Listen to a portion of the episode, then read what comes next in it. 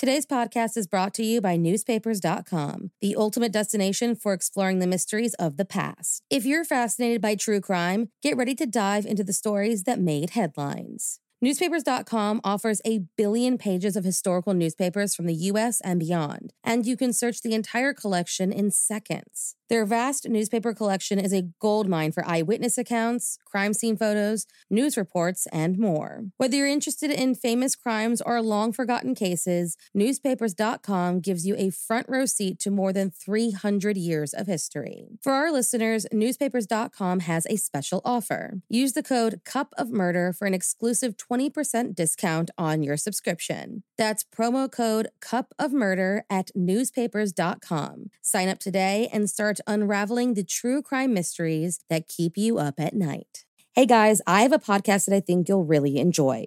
Proof, the investigative true crime podcast co hosted by Susan Simpson of Undisclosed and Jacinda Davis of Evil Lives Here, is releasing its highly anticipated second season, where they investigate the murder of 18 year old Renee Ramos. The first season, which, if you haven't listened to yet, you totally should, saw the release of two Georgia men serving life sentences for murdering their friend, Brian Bowling.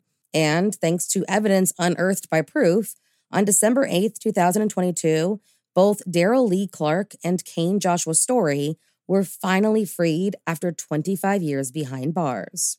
With that same investigative drive, Susan and Jacinda are on the case again, and this time, they are on the streets of Manteca, California to find out who really killed Renee Ramos. In Proof Murder at the Warehouse, you hear how, on June 5th, 2000, Renee's body was found buried beneath a pile of debris inside a new Home Depot building, and how, despite tips hinting at alternate suspects, her boyfriend, 18 year old Jake Silva, and 33 year old Ty Lopez were arrested and convicted of her murder. Fans of true crime and investigative series won't want to miss this riveting new season. Follow the case as Susan and Jacinda uncover long overlooked evidence about what really happened to Renee by listening to Proof Murder at the Warehouse wherever you get your podcasts. There were two more murders 15 miles when away. police in arrived, Silver they found section the of Los telephones and Angeles. electricity lines described by one investigator as reminiscent of a weird religion. Morning. Cup of murder. We sometimes wonder how a murderer picks his or her victims. Sometimes it is an ex lover or friend who has done them wrong. But sometimes you become a victim by simply being in the wrong place at the wrong time. On July 23, 2007, a family would become victims to two strangers in a crime dubbed the most widely publicized crime in Connecticut history. So, if you like your coffee hot but your bones chilled, sit back and start your day with a morning cup of murder. On July 22nd, Jennifer Hawke Petit took her 11 year old daughter, Michaela, to the grocery store to pick up supplies for her sister Hayley's 17th birthday dinner. While there, the women became a target when they attracted the attention of Joshua Komisarjevsky. He followed them home and immediately texted his friend and accomplice, Steven Hayes, saying that he was chomping at the bit. The two men entered the home in the early hours of July 23rd to find William Petit sleeping on the couch on the porch. Joshua struck William on the head with a baseball bat he found in the yard and tied the man up at gunpoint in the basement. He then went to find the children and their mother and tied them up and locked them in their respective rooms. The two men then looted the house, but were unsatisfied with their haul. They found a bank book that showed the Petit family's available balance, and the plan, which originally was a simple robbery, began to shift and change. Gas station surveillance shows Steven purchasing $10 worth of gasoline in two cans and returning to the Petit home. He then took Jennifer to the bank to withdraw $15,000 from their line of credit. Bank surveillance shows Jennifer that morning when the bank opened, attempting to complete the transaction as well as informing the teller of her situation. The bank manager called 911 while Jennifer finished her transaction and was picked up by Steven. Jennifer told the teller that the men were being nice and that she believed that, once they received their money, the men would move on. The Cheshire police began to assess the situation and set up a vehicle perimeter around the home, but were careful not to make their presence known. Unfortunately, while all this was being set up, the men began to escalate. Joshua began sexually assaulting Michaela. He performed oral sex and sodomized the girl while taking pictures of the acts on his cell phone. He then provoked Steven into raping Jennifer. While Steven was with Jennifer, Joshua came into the room to announce that William had escaped. While Steven was with Jennifer, Joshua came into the room and announced that William had escaped. Steven strangled Jennifer and doused her lifeless body, as well as the home, in gasoline.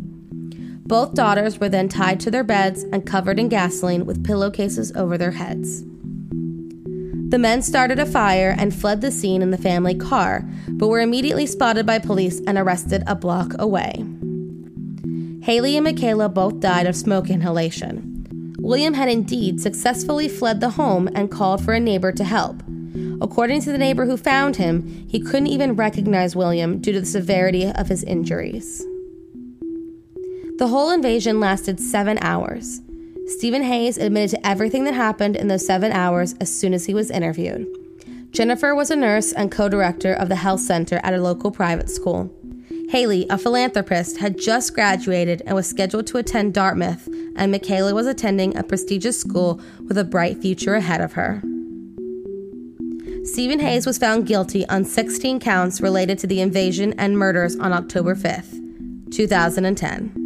Joshua Komisarjevsky was convicted of 17. Both men were sentenced to death, but when Connecticut abolished the death penalty in 2015, it was changed to a life sentence. After the trial, for the first time in state history, the judicial branch offered post traumatic stress assistance to the jury, who spent two months looking at disturbing images and hearing horrific testimonies. William Petit, the sole survivor, started a foundation in his family's names, which is where he met and married a woman in 2012.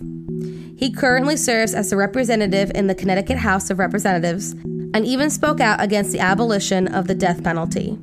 He honors his late wife and children often and in many charitable ways. Thank you for joining me in my morning cup of murder. Please join me again tomorrow to hear what terrible thing happened on July 24th.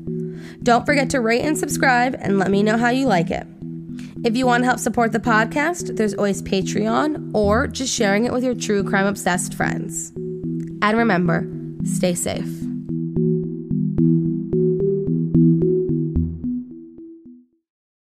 Thank you for listening to Morning Cup of Murder. This is a daily podcast that tells you what happened on this day in true crime history. In short, easy to listen to episodes that you can finish on your commute or while you enjoy your morning coffee. So make sure you check back every morning. My name is Korina. I am the creator and host. You can find Morning Cup of Murder on Twitter, Instagram, and Facebook. I have also set up a Patreon where you can donate a small monthly contribution to the podcast. All those links are in the episode description. Thank you again and have a wonderful day.